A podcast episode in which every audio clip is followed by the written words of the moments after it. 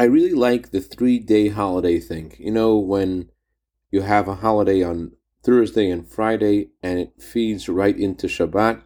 But what is the meaning of this day in between? You have two days of holidays on Wednesday and Thursday, and now Friday, and then it's Shabbat again. What's this roller coaster of holiday week Shabbat for? The truth is that it's not a roller coaster.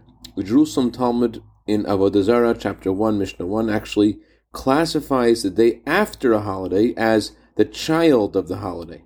A child has similarities to his father, and so today the child of the holiday has a similar energy to the holiday. So this holiday hasn't really ended, and it's actually four days in a row of unique celebration.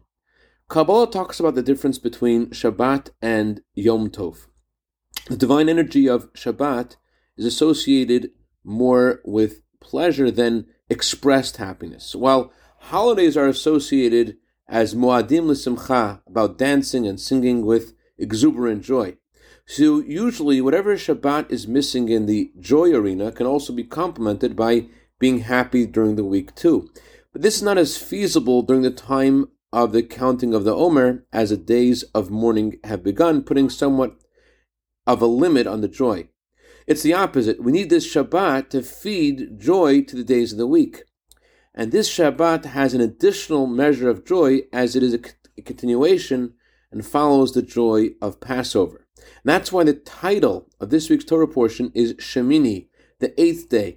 The number eight represents the infinite beyond the natural order of the seven days of the week.